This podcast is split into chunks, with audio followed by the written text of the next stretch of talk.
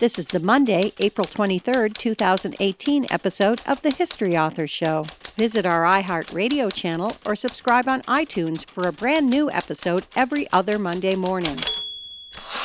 Oh, New York ain't New York anymore. How I miss those old pals of mine. The sawdust is gone from the floor, where we harmonize, sweet Adeline, on the east side, west side. Things ain't like before. There are tears in the eyes of the regular guys. Oh, New York ain't New York anymore. Hello, history lovers, and welcome. I'm your host, Dean Kariannis, and this is the History Author Show on iHeartRadio. In this episode, our time machine travels back 100 years to witness the split-second explosion that blew a chunk of Halifax, Nova Scotia, off the map.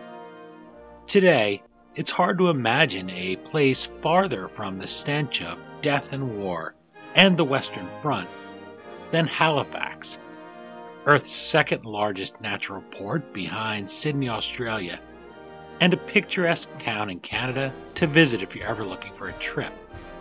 Yet on December 6, 1917, Halifax suffered the largest man-made explosion prior to the bombs that ended World War II. Incredibly, the Halifax blast was up to a third as powerful as the Nagasaki device, even resulting in a mushroom cloud, visible for miles around, something that caught the attention of a young physicist named Robert Oppenheimer, the father of the atomic bomb. On the shore, as two ships collide in an event that would claim thousands of lives, is John U. Bacon, author of The Great Halifax Explosion, a World War I story of treachery, tragedy, and extraordinary heroism. John U. Bacon teaches at Northwestern University's Medill School of Journalism and the University of Michigan. He's written 5 New York Times bestsellers, including Three and Out, Fourth and Long, and End Zone. You can catch him often on NPR and national TV, as well as at johnubacon.com, John U. Bacon on Twitter, or facebook.com/JohnUBaconAuthor. Now that we've boarded the doomed S.S. Mont Blanc, a French cargo ship packed with high explosives, bound for the Western Front, let's travel back to mark the centennial of the Great Halifax Explosion.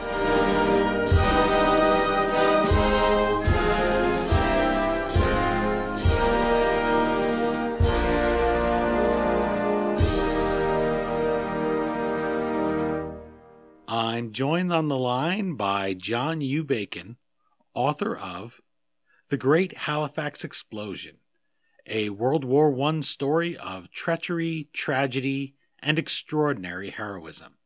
Thank you so much for making the time to chat with the History Author Show. Thank you. I can't sing the praises of this book enough. It's really something. And the way that I just explained it to you before we started recording was that it's a great book when you think to yourself, gosh, I'm scared that I might not have read it. This is such a great story, and I enjoy it so much, full of so many moments that are so human, and it reads as such an exciting tale. You can really feel you're there with your grandparents being told this story.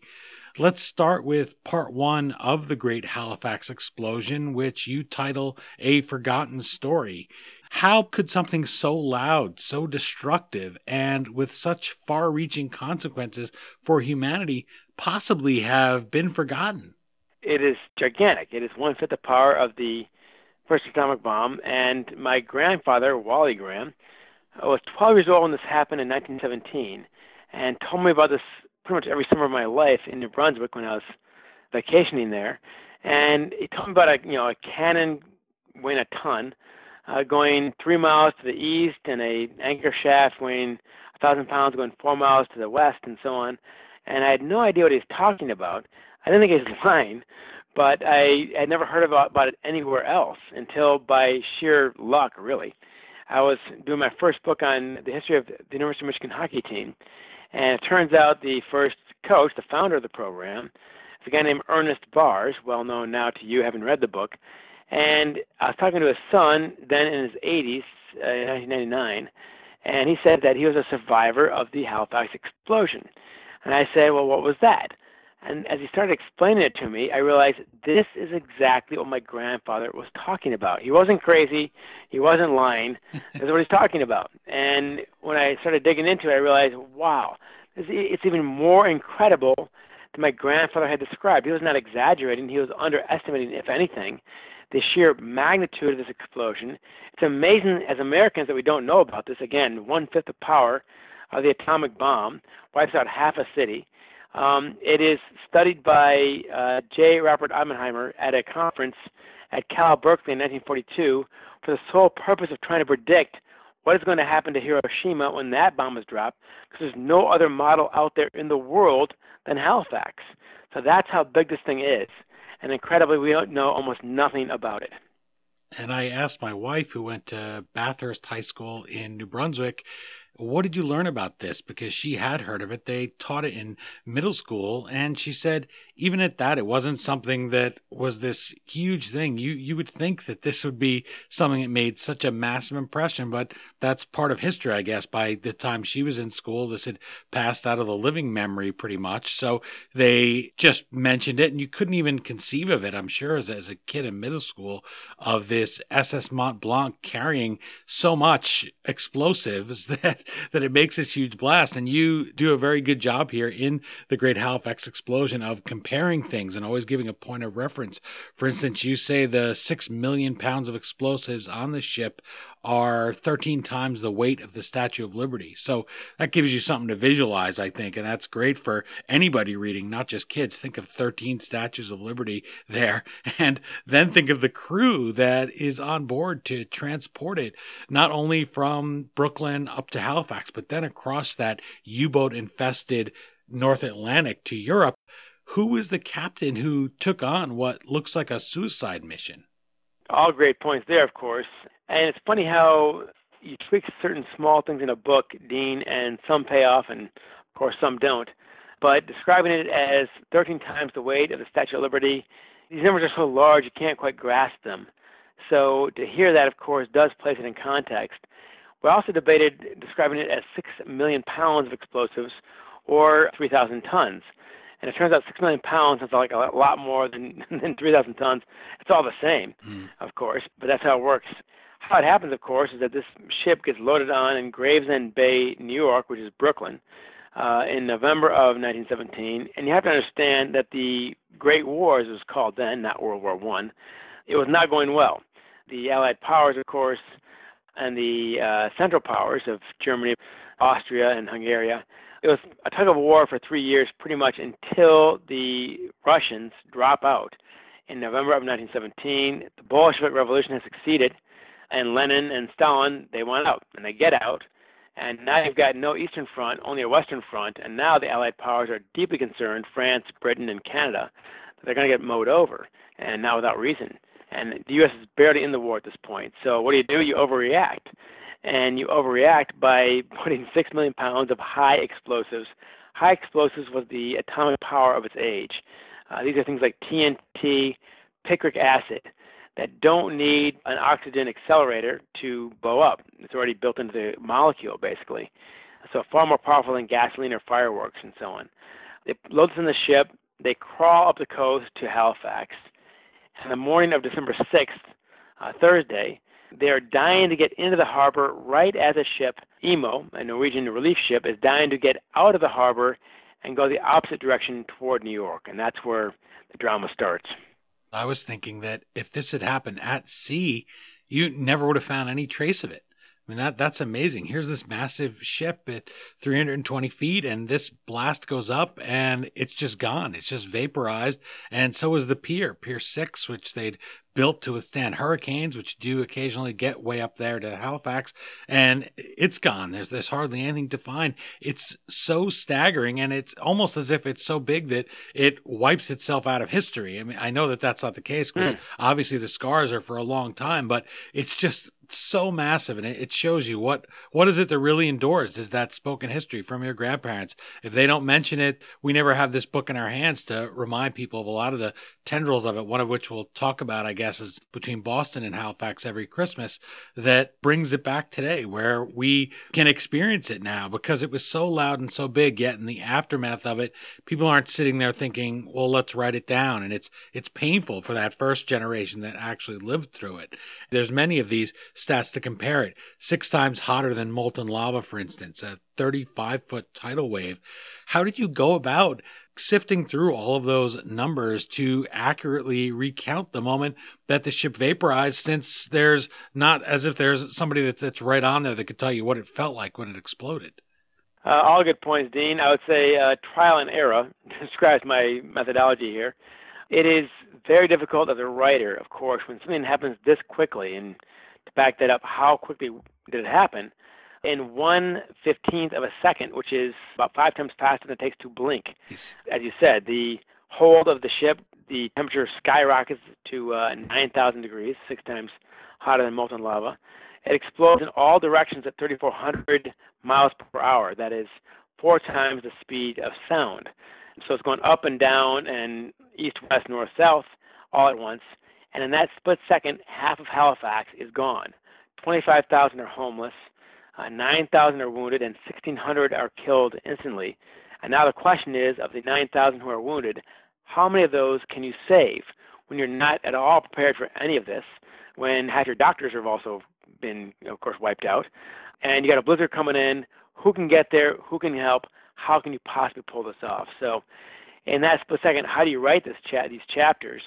And I decided to write it kind of inside out. Start with the hold of the ship and build outward, and then show circle by circle, concentric circles, what happened to whom as it happens. And then finally, how they respond to it, of course, which is when you go from disaster to heroism, and I think a really reassuring part of the story.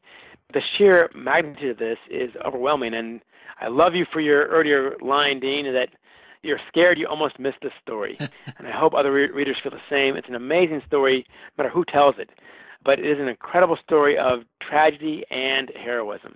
It has so many of those moments where you go, oh, come on. That's how I always describe it. In this case, it was Doug Stanton who gave me the book or told me, have you heard about the Great Halifax Explosion? And I pictured the bomber, actually. At first, I thought it was about the Halifax bomber because I was thinking war and that kind of thing. And he said, no, in Halifax. And I asked my wife, who is Canadian, about it. And she started reading. I happened to be in the kitchen cooking at this point. And she's reading to me these various stats that you fold here into the Great Halifax Explosion, and I just kept stopping and saying, "Oh, come on!" You know, I couldn't believe it. Are you kidding me? The recitation of things is so incredible, and I imagine that it was a challenge for you to be able to make that into a narrative, to have it not just be a laundry list of things, and get some of the human element into it. People are vaporized. There's no way to identify them, for instance. So that's hard. There's one stat here about how long after the blast and where the last victim was found that stood out to me. That's one person here in these 1,600 who die, right? That really makes it come home to me, how long it is before this guy can be put to rest. Incredible. Yeah. About a year and a half away from the actual explosion. I think one of the keys to telling this story is to not simply be consumed by the explosion itself, which is incredible. If you read John Hersey's Hiroshima, that was a model for this. You follow a certain number of people before it happens. So you care about the people before it happens, the kids, the soldiers, the doctors in town. And then it happens, and you see what happens to these people during that process as well as afterwards. Now, not all survive, of course, but many did, and what they did and how it changed their lives is quite moving. And what's incredible about this is, in a terrorist attack, which we're all too familiar with, these guys know when they wake up, they're going to pull off 9/11. That's the idea. When these guys wake up and these people in the harbor, no one knows what's going to happen. It's not intentional. And certainly the heroes, by noon of that day, by midnight of that night, they have no idea when they wake up and they're shaving and bathing and so on and getting dressed for work. They have no idea that they're going to be called upon to save lives of strangers out of burning buildings, out of sinking ships, people on the roadway, you name it. They're going to be called upon to be heroes, and yet they rose to that occasion. So when you see clearly normal, everyday people, ordinary people, become extraordinary heroes during this process, that to me is when the story really takes off. Because I can't speak for you, Dean, but these days we read about what?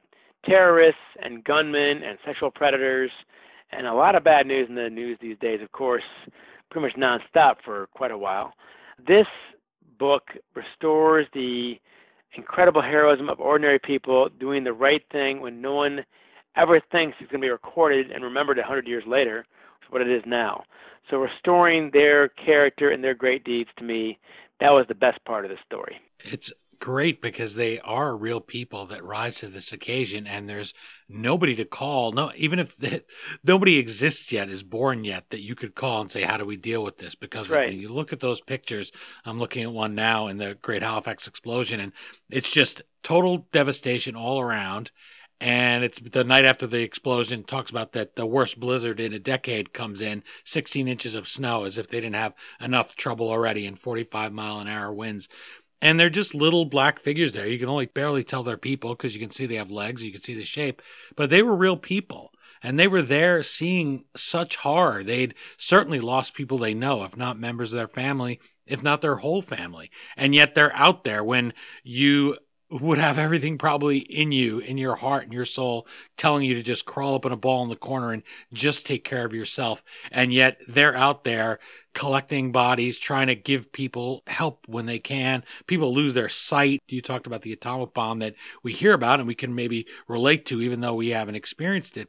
You have people that can't even see, that can't take care of themselves, that are horribly burned. There's so much that you have to get up and help with, because Halifax, it's not a major metropolis. We've all heard of it, but it's not where you're in New York City and, okay, there's the other boroughs and there's New Jersey and Connecticut. Maybe you could go not too far away, an hour away, and get help.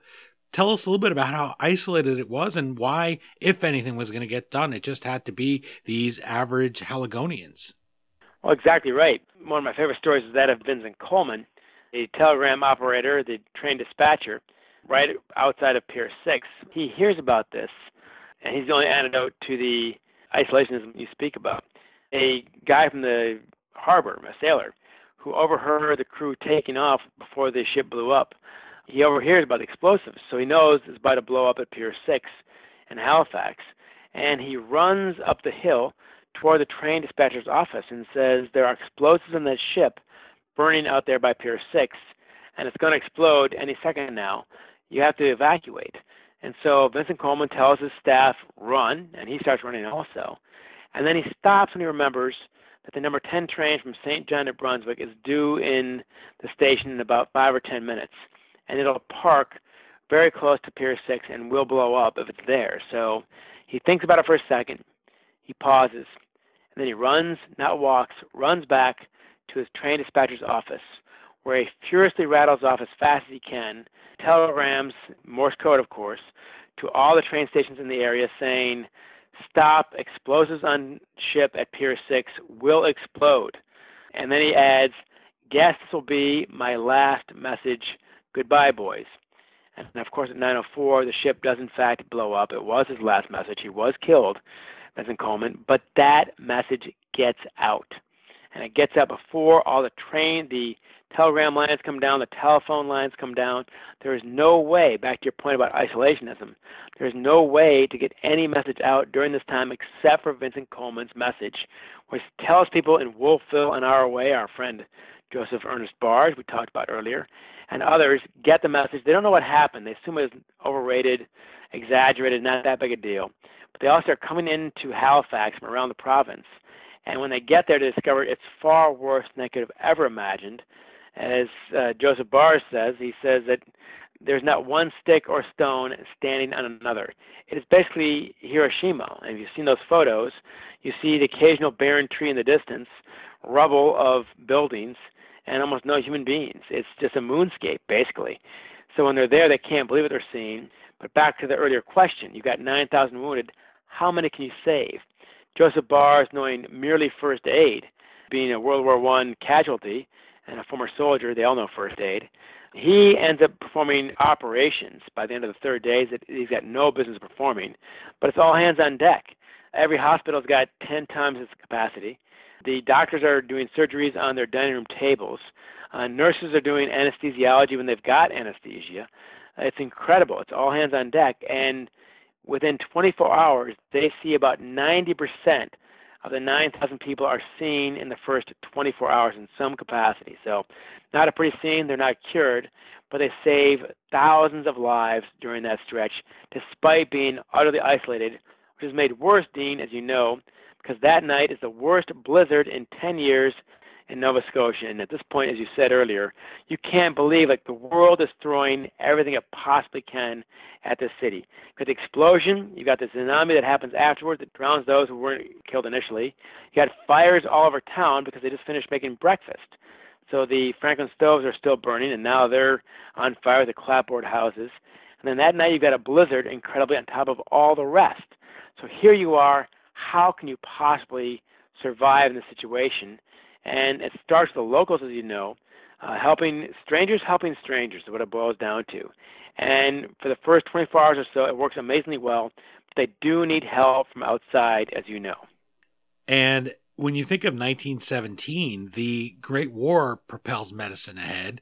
World War II, then eventually we get penicillin. We think about all these things. We do take them for granted. But even the greatest medical care at the time is not prepared to deal with one person that has these sorts of horrible injuries to save their lives. They're certainly not going to have any of the supplies there. So much has just been destroyed. So a lot of it is just what we would consider first aid, the most basic care right now. And because Ernie Bars has served in the Great War, what a perfect narrator or a perfect pair of eyes to be in here, because he's already seen that carnage. And here he is at home in his sleepy little town. And I guess it's easy to romanticize it because I've been there. It's a nice place. And you think of, gosh, you're home. You're on the home front. That's where soldiers want to go. You want to adjust and try to get back into that world. And the war, the carnage of the war, even though he's not targeted by an enemy, it follows him home. And then this explosion happens and all of the injuries and all of the challenges that go along with it. And so he's telling us what went on there. He's the perfect person to compare it and bring it into that wider picture of what's happening in the world with this first mechanized war and all the horrors that are over there. Who would have thought, without picking up the Great Halifax Explosion, that the war comes home right there to Halifax, right here in North America? That's a good way to phrase it. The war comes home to Halifax.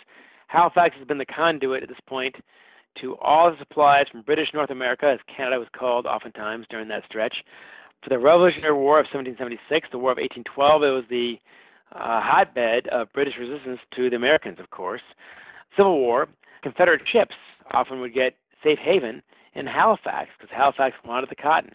Now, in World War I, Halifax is the spigot of all things going to the European theater, which is where the war is fought, of course.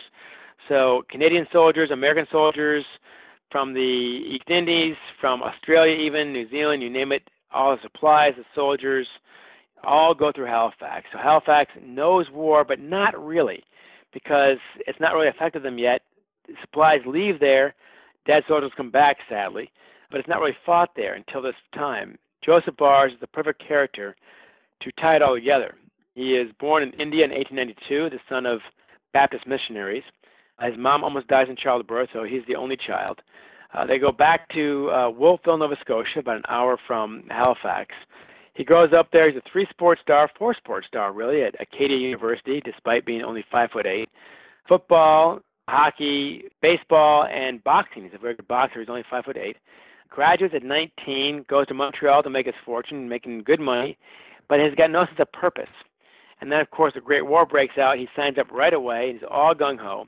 Goes into the trenches of World War I, and we've got his correspondence. He's a great letter writer, and he's wonderful. And he, at first, is all gung-ho, but man, after a while, you can see his tone change in these letters. Well, finally, you realize, man, I'll take a bullet in the arm. I'll take an office desk job in London. I will do anything to get out of here at this point. And, of course, he gets hit 2 days after that letter, gets blown across the field by a German shell. Supposed to die, he survives. Supposed to be paralyzed, and he's determined to walk again anyway, and makes himself do that for a year, and then this explosion happens an hour away. And he goes in there not knowing what to expect. By the end of the weekend of doing all these surgeries, and he realized, okay, I don't want to be a businessman in Montreal or a soldier or a hockey player. He's pretty good. He wants to be a doctor. And his uncle gives him $100 and says, go to the University of Michigan. And back then, Dean, $100 would get you in, apparently. You know, I won't buy you half a textbook. But he gets into U of M. And it turns out he's going to school with my great uncle. Bars and Bacon are 2 photos away in the 1924 graduation photo, which I had no idea about. That's how I found out about the guy, through dumb luck. An amazing guy. And while he's a medical school student, he marries an American. He becomes an American citizen, which is saying a lot for a staunch Canadian. Has 2 kids there, and then during all this, guy's got such amazing energy, he decides to start Michigan's hockey program. And the AD says, we need one, you're right, but only if you're the head coach. And that is how Michigan got hockey. They've now lead the nation with 9 NCAA titles. Wow. An amazing record they've got. It all starts with Joseph Bars. I grew up playing in that building, and I would not have were it not for Joseph Bars. Now, listeners can see exactly what I mean about oh, come on moments. Look at the serendipity here to tell that story. You really have to feel that you were meant to tell it. Another author could have gone through the newspapers and could have gone through some of these first-person accounts, but to have connections like that, to see him with somebody and to be in that building, it really brings the guy alive. You have to remind yourself that it's not right now. He's not right now in the stands cheering for Michigan. I love that. And I guess one of the great honors, if you will, of writing history, especially 100-year-old history, is restoring the lives of people who mattered 100 years ago, who've been forgotten, but should not be. My mom told me when I was a kid, Dean, that your character is what you do when you think no one's watching, and the people in the story pass that test 1,000 times. And then to go back 100 years later and tell the story about the strangers who helped strangers, the kids who saved lives, the moms who took people in, strangers, in for 3 and 4 months while their parents were covered, the dads who saw fit to put their neighborhoods back together again after they had blown up. These stories are wonderful to tell, and one of my favorite stories takes place in Truro, Nova Scotia, about an hour from Halifax. A lot of families, the second it happened, realized they have to get out of town because the town is flooded with victims. So the Driscoll family, for example, got on a train, headed north to Truro. They got out there, and they received medical help from strangers. They were billeted by strangers. These 2 boys were in one of the houses, and they still had the glass shards and the wood chips and the oil from this explosion in their hair, which is very stubborn and hard to get out. So finally, their mom gives them $1 and says, go to the local barber and get a haircut.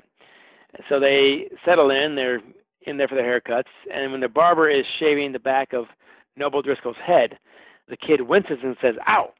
And the barber looks a little closer and sees glass shards. And just from that alone, he says, you must be from Halifax. He knew already. So he walked across to talk to his partners, his barber partners, ear, and they whisper for a little bit, and they go on back, and they tell their customers, no more customers today, no more walk-ins, come back tomorrow. And while they're there, they start cutting their hair. They wash their hair not once but twice to get this oil out. And as they're doing this, the 2 brothers are thinking, wow, this feels great, but there's no way $1 covers these 2 haircuts with 2 hair washes each and so on, and all the special attention. So they're feeling very, very guilty about this and sheepish when they finish to give the barber $1 for all this, knowing that it's not nearly enough. And the barber waves off the $1 and says, come with me, lads, and walks across the street, a wardrobe store, of course, a clothing store, and buys them both new complete outfits because all their clothes are gone also. So buys them new complete outfits and dresses them, and we don't know the barber's name. The kids didn't know the names either. But here we are 100 years later, Dean, talking about the simple act of generosity, compassion, human kindness that lives on a century later. And that makes me feel good to bring that back to life. I love it, because I go and interview people like the fellow runs Callahan's Hot Dogs, which his grandfather started after World War II here in New Jersey. Right. And I say, you know, not everyone writes history books like you will write The Great Halifax Explosion. You might be writing it with ketchup and mustard like his grandfather did, and he still wears the dog tags of his grandfather from World War II. That was important to him to start that stand and make it part of the community as we would think of it today, but he just wanted to start a business. It was a dream he had, and his grandson wanted to take it over and continue the legacy. And it became a real part here of North Jersey, Fort Lee in particular, where my dad grew up, and he took my mom there on his first date. And so many people have those same stories just about this little burger and hot dog stand, Callahan's Hot Dogs. I love it. You never know, right? What's going to be the thing that you do that makes you part of somebody's story and history? And I always think that when I read presidential bios, the person who saved young Grover Cleveland from a speeding carriage down the street in Caldwell, New Jersey. We don't know who that guy is, but he saved a president. Theodore Roosevelt used to do taxidermy when he was a little kid, and he had his toothbrush that he used to cure the birds and the other little varmints that he had, and you used arsenic. Well, a maid saw the toothbrush out, and she put it in his kit where he brushed his teeth with his other toothbrushes. And fortunately, he recognized it, or he would have brushed his teeth with arsenic, and we'd never know who Theodore Roosevelt was. He would have just been another nameless kid in New York City that died under one of these weird circumstances. You never know what positive or ill, and you hope it'll be positive. Like you said, when nobody's looking, you don't know who you're going to save or who's going to want to write about you one day as an amazing person that took a moment to do an act of kindness. So many of those stories here, and I am really passionate about you having brought them back. I'm glad to play a small part in that right now. Well, Dean, I appreciate that, but with your hot dog stand and Theodore Roosevelt, for whom our son is named Teddy, by the way. Hey. How about that? 2.5 years old. You hit upon the central theme, which is that we were told too often in history, and I had great teachers in public schools and high school and University of Michigan, so I'm a history major, of course. Too often we're told, though, that history is this big glacier that comes in, it slides in inexorably, you can't stop it, and it changes everything, then it slides out in its own pace, and we are helpless and we're too insignificant. And I don't buy it. I believe that individuals matter and moments matter, and you described a few of them yourself, and we can go through history, of course. Jackie Robinson and Branch Rickey meeting in 1945. It never ends, these stories. And this book is full of stories where individuals who met their moment made a colossal difference and saved lives. And when you hear these survivors talk in their 70s and 80s, in the 1980s, 1990s, thanks to great interviews being conducted before I arrived on the scene here, you realize that, you know, my gosh, you saved my life. And this simple act of kindness I have never forgotten, and that also changed my life. That we have these opportunities throughout our lives to actually make a difference. This is a very optimistic and hopeful story, in my opinion. And again, if you're tired of reading about the bad guys, come celebrate the good guys. They're unknown, but they're trying to be restored now, and they'll make you feel good about humanity when you read the book.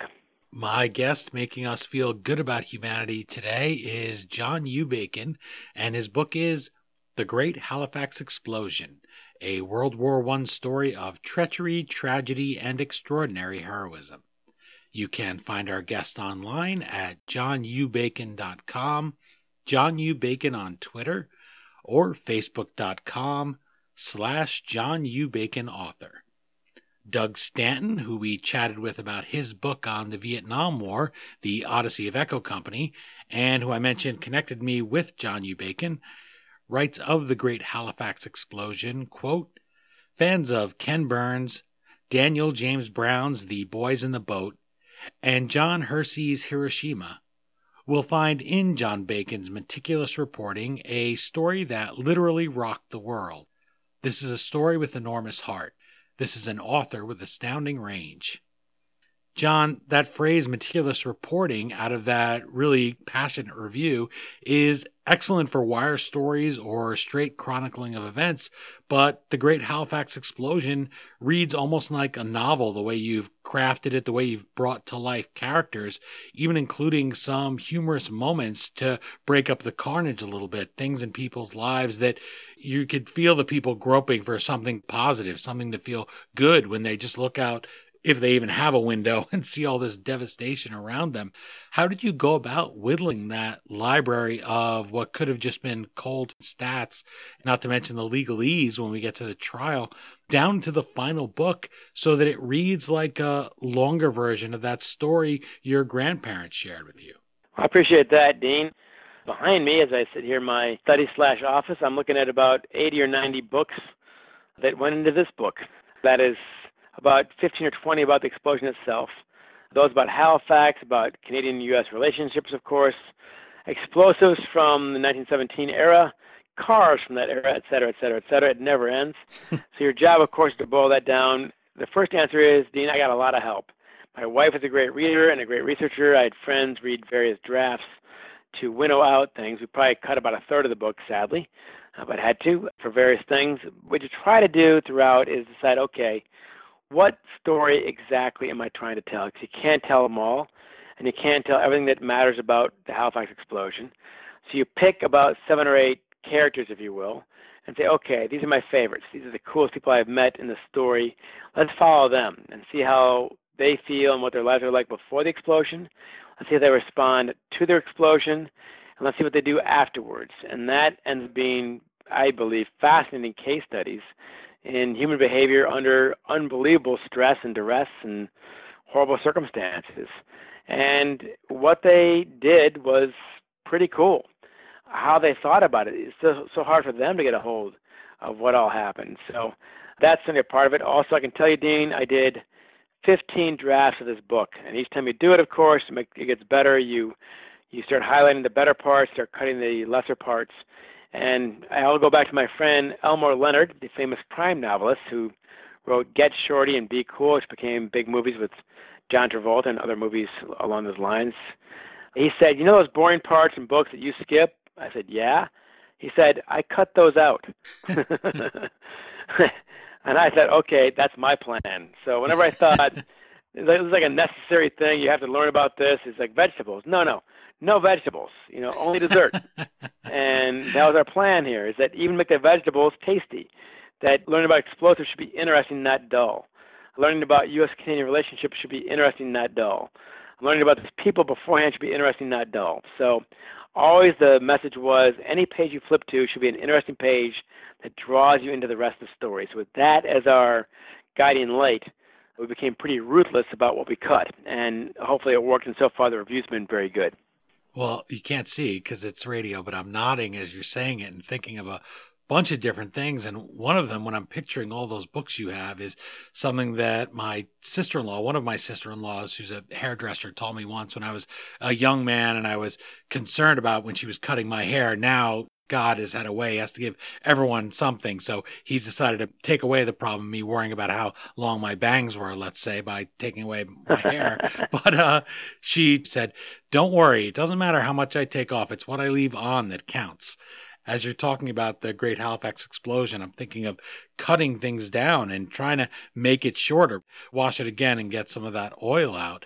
It's really a process where you have to juggle all those factors, have all these moving parts, and then get to a trial. So it's a novel at first, and then it morphs from a novel into a bit of a legal thriller, where in the aftermath of the blast, you do have a human component. You do want to know, well, after you get over that stunned shock and dealing with burying the dead and helping the wounded, of saying, who did this to us? So how did you get to that? How did you not get bogged down with legalese, especially since you just told us you had that in mind of not making any page be one you skim? That's something I always look for in a book, and I found it here in The Great Halifax Explosion, where it defied any attempt to skim it and get to the end. You did want to read every page. So law could really be like walking through a bog there. We talked about hockey, skating on some bad ice when it gets warm, and you're pushing your way through. So how did you go about that to fold in the legal part to find out who was responsible?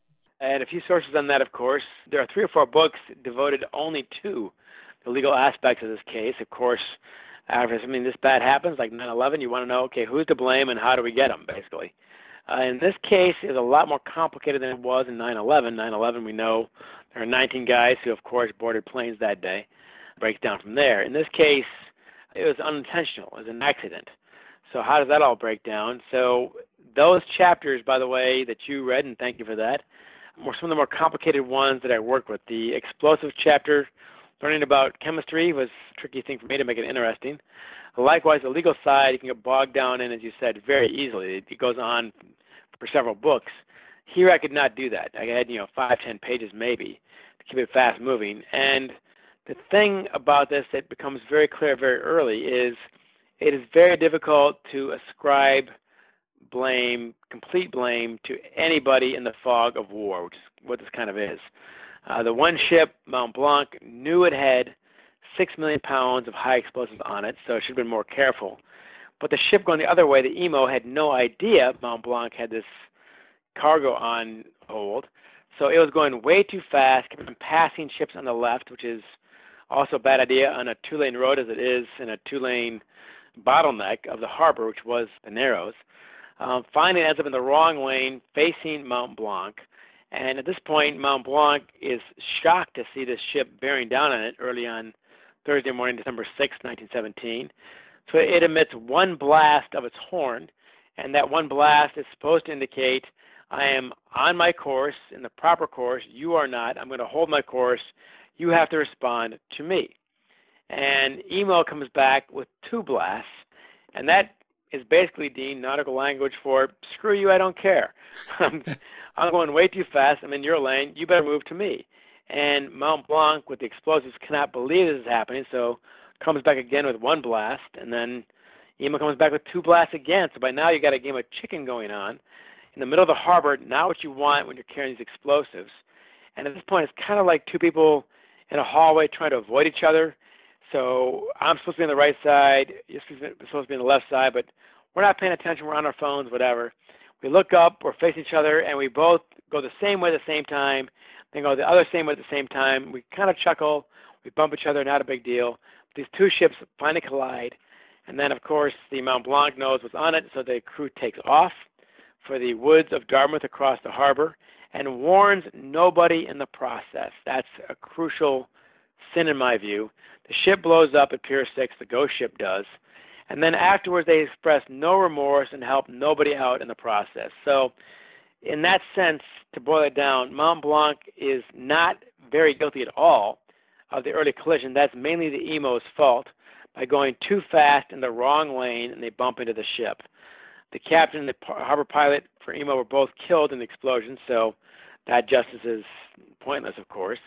But the guys in Mont Blanc, all but one of them survive, and they're not really guilty of the collision, but they are guilty, in my opinion, morally, if not legally, of not warning anybody and not helping anybody and expressing no remorse. So at the end of the day, they're found about equally guilty with the Emo, which is not quite right nautically, but in the scope of the universal justice, maybe about right. So not entirely satisfying there, but fascinating to see how these 4 different court cases, 2 in Halifax, 1 in Ottawa, the capital of Canada, and 1 in London, 2.5 years later, how they all play out with French-Canadian relations, with Canadian-British relations. It's a complicated process and fascinating to see how the law impacts what happened so quickly. You also described and hinted at here the adversarial relationship between the U.S. and Canada at the time that this happens, the War of 1812, the looking the other way at the Confederates and thinking maybe it wouldn't be so bad if the country split apart from their point of view. Tories, the Loyalists going up there, fleeing to places like Halifax. You look at today and it's almost a joke. People chuckle and think you're kind of half kidding when you say for bars to become an American was a big deal. My wife has become an American citizen from Canada, so people sometimes think, well, why would you bother? People have said that to her, not meaning any malice. But at the time, when you look at U.S.-Canada, U.S.-British relations, they're not very big kumbaya. We've never been on the same side of a war, you say, until the Great War, you point out here in the book. This explosion, all this horror of all things, is the catalyst to where we are in the 21st century, where the 49th parallel is the world's largest undefended border, and where these people from America come to help, and we start to be on the same side of things. You're right about that, of course. That was one of the great discoveries of this process. And I knew there's some tensions between Canada and the U.S. historically. My mom was Canadian, born and raised in New Brunswick, which is, of course, attached to Nova Scotia and Maine. My grandfather told me about the story. And, of course, my name being Bacon, I'm, in fact, Dean half Canadian Bacon. So there's your joke. But anyway, your wife is from Bathurst, New Brunswick. They pronounce it Bathurst, as you know, with a French-Canadian accent. Is she French-Canadian? No, she's not French. And then in Bathurst, she's in the minority. Irish. There you go. Irish, yeah, so English. There you go. She probably can speak some French, though, but anyway. Yeah. I was shocked to learn just how much we were not allies before 1917. In fact, you have to say flat-out enemies, maybe half-hearted enemies, but not allies by a long shot. And obviously, it starts in 1776, the Revolutionary War. About 60,000 New Englanders both leave New England to basically settle Nova Scotia and New Brunswick, the Maritime provinces. So that's how they found those provinces, basically. And, of course, they don't feel too warmly towards the Americans at this stage. 1812, we fight each other, and it's these guys, of course, who burn the White House. They don't burn it down. They can't burn it, but that ends up making them whitewashing the building again.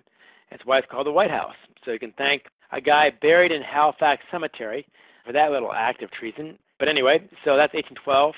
Civil War, they actually took the side unofficially of the Confederates. They needed the cotton, so they were not supportive of the Union side at that point, and they feared a Union invasion at all times.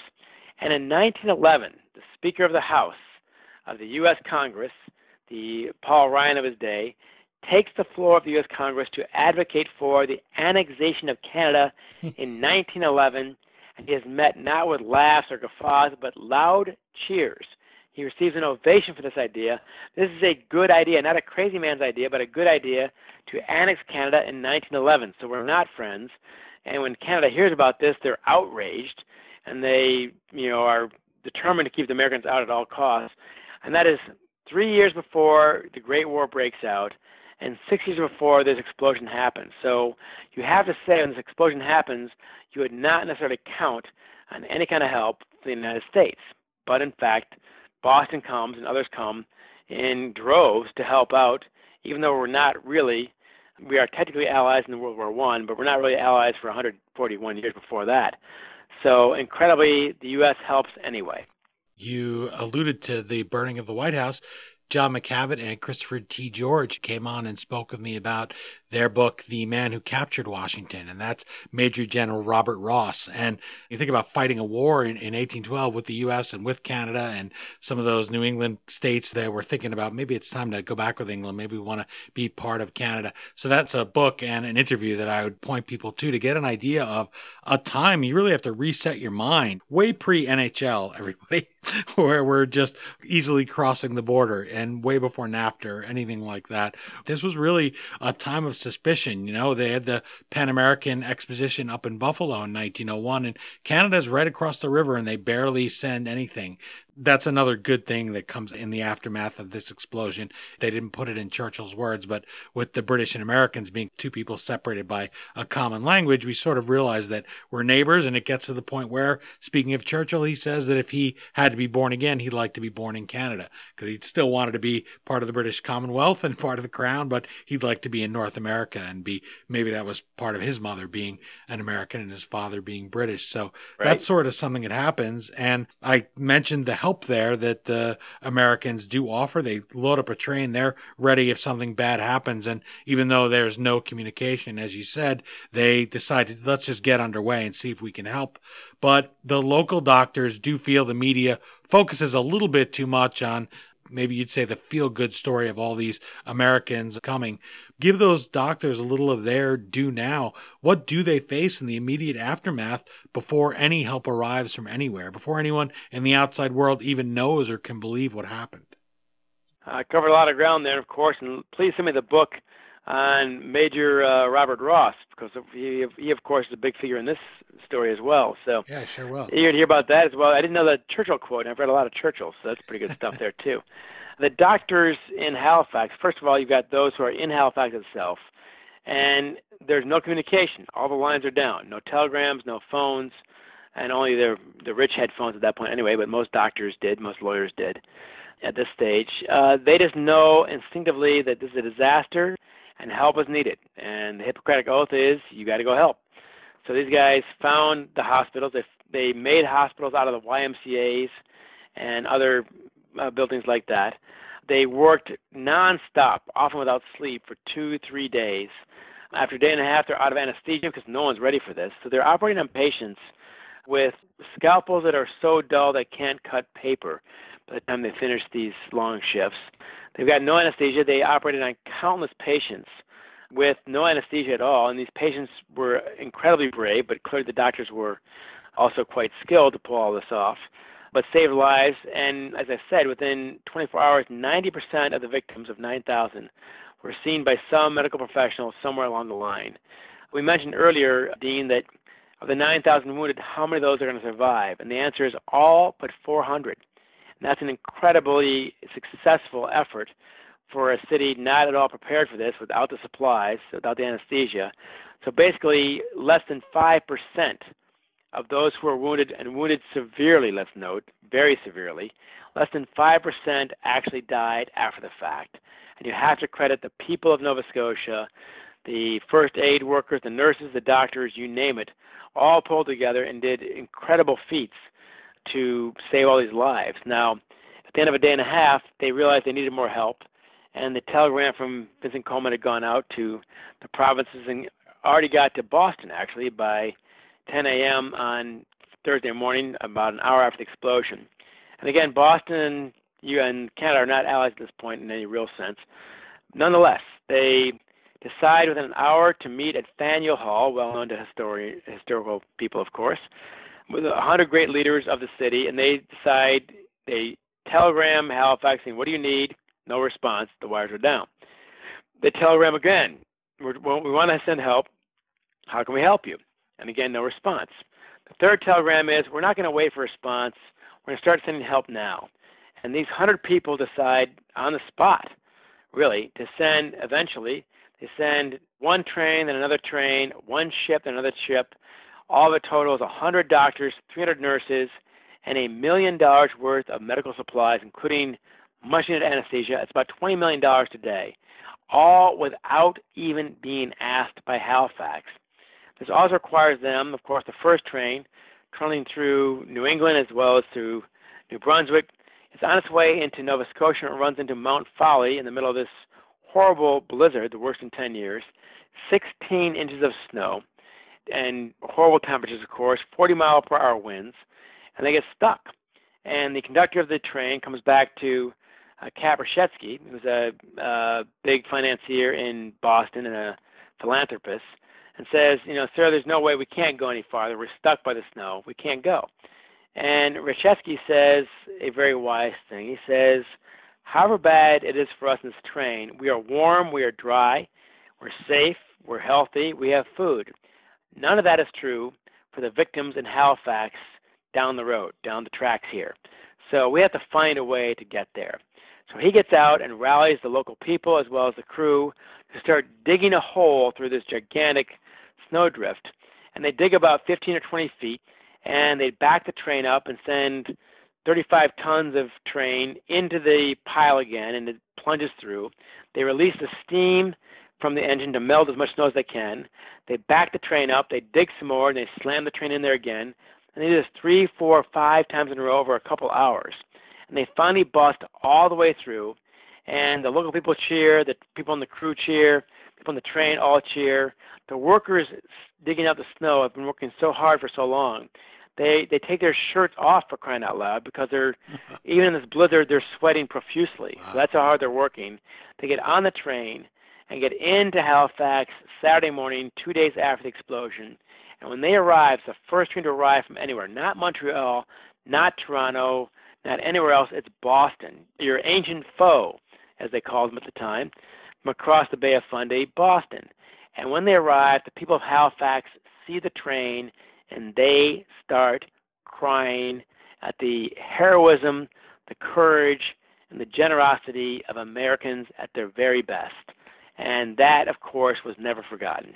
They still send that Christmas tree every year, right? From Halifax down to Boston. This was just the 100th one this past Christmas in 2017. Now it costs, what is it, about $150,000 to send it? Something like that? $180,000 they spend, the taxpayers of Nova Scotia every year, to spend the whole year to identify the greatest Christmas tree in the province, usually a 50-foot spruce, usually on private land, and the owners donate it for free to this cause. They're honored to be asked. They've got a tree-cutting ceremony. They put the tree on a truck and haul it on into Halifax, where they, of course, drink over this. Halifax, by the way, until Newfoundland was added to Canada, Halifax had the most bars per capita of any city in Canada. My friend, you've been to Canada. That should tell you something. I play hockey. Trust me, those boys can put away their pints. Yeah. They know what they're doing. So, and Halifax is the drinkingest town in all of Canada. So that tells you something right there. They ship it on down to Boston with two Nova Scotia flags on the side, and they raise it in the middle of Boston Common, which is America's oldest park, settled in 1634. And they have this tree-laying ceremony, and I was there this last year, and it's a really cool thing, good entertainment and so on. And no one I'm surrounded by has any idea where that tree comes from or why it comes from that, why they're even being thanked. And when that got back to the Nova Scotia taxpayers, they said, why are we doing this? It's very expensive. They don't even know why we're giving it to them from 100 years ago. Why don't we stop? And a woman said, why should we stop thanking them? And I just love that spirit. Again, care what you do when you think no one's watching. We don't care if the average person knows what we're doing this or not. We're doing this because they helped save thousands of people and helped save our city. Months after the fact, Boston contributed money, apartments, furniture, clothing, you name it, to Halifax. And that bond is forever there. And I love the fact that they still honor that bond. You talked about the lives saved. That doesn't mean that they get well again. Obviously, not everyone's able to do that. And the headline of Chapter 28 is "Don't Stare." The blast really scarred the town literally and figuratively in decades that followed. It still seems incredible they were able to forget, especially when you had living reminders walking around, horribly scarred, burned people. Exactly. Look, the 9,000 wounded, they survived. But it's not meaning the same as you were beforehand. You've got several hundred eye victims. And this actually changes the practice of ophthalmology. Doctors would perform 100 oculations over their 2 or 3 day stints. An oculation is an eye removal. One little girl was walking around the Camp Hill Hospital, curious while her mom was being worked on, so she's just trying to kill time. There's no daycare, of course, in 1917. So she's walking around, and out of curiosity, she looks into a bucket.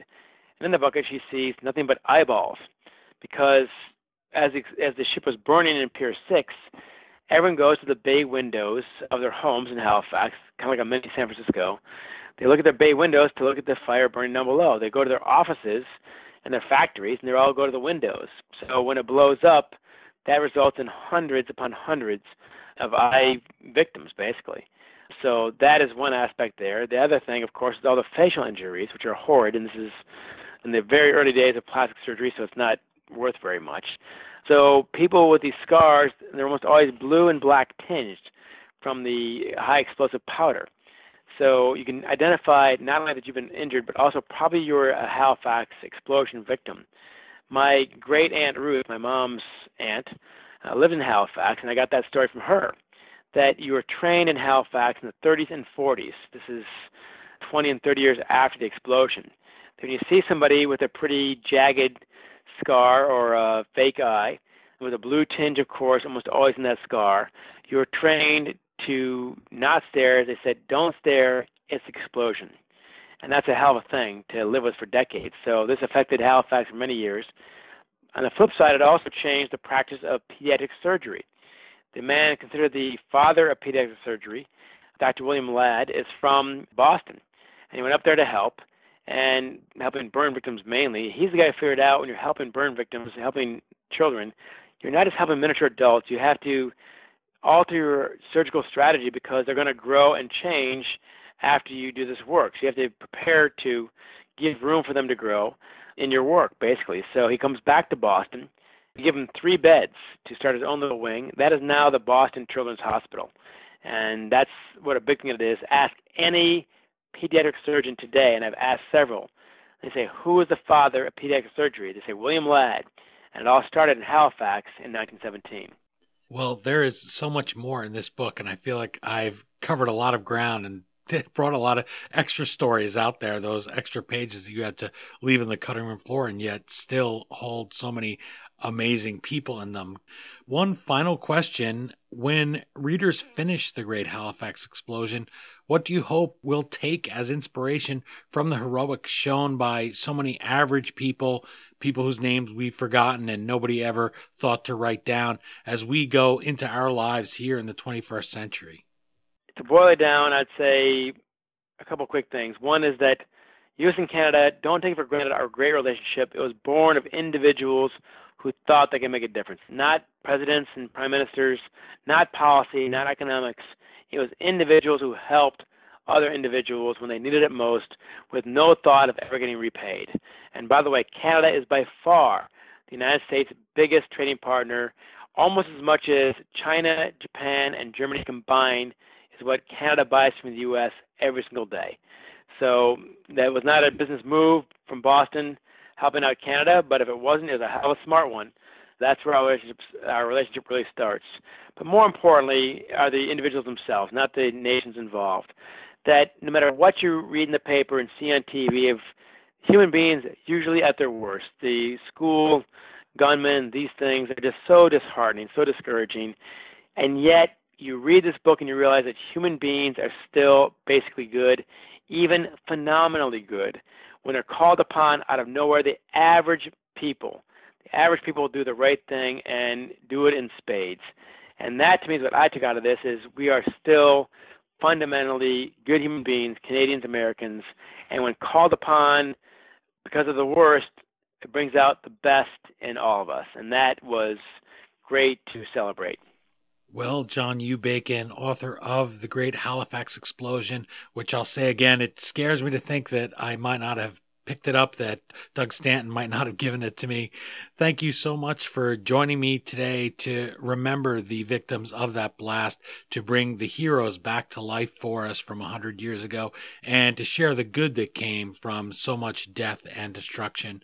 I wish you the best of luck with the book as North Americans dig into this moment when the U.S. and Canada turn from foes to neighbors, and when we find out we could go to some of those Halifax bars together, or Prince Edward Island bars, and have a pint together instead of arguing. I know a few I can recommend, no doubt about it. So thank you very much, Dean. A pleasure to be on your show, and I hope the readers enjoy this story as much as I enjoy telling it.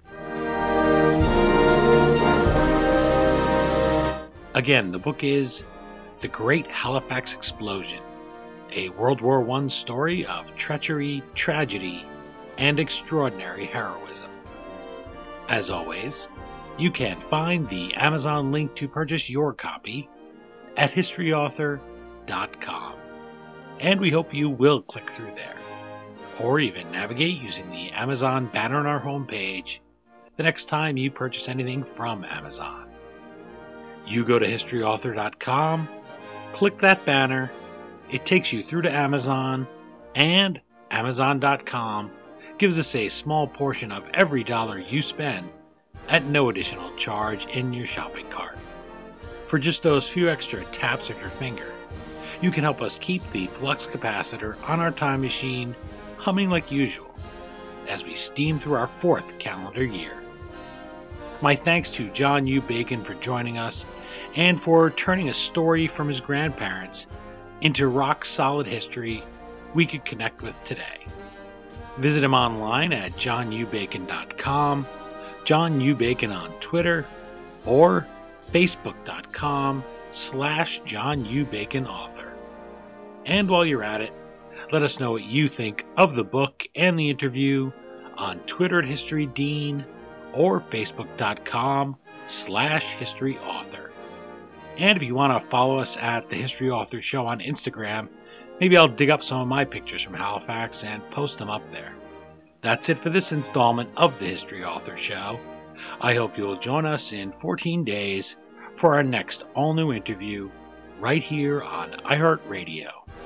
And if you're an iTunes subscriber, please take a minute to leave us a review. Well, until our next trip into the past together, thanks so much for time traveling with us today, and have a great week. We still call it Broadway, but what's in a name?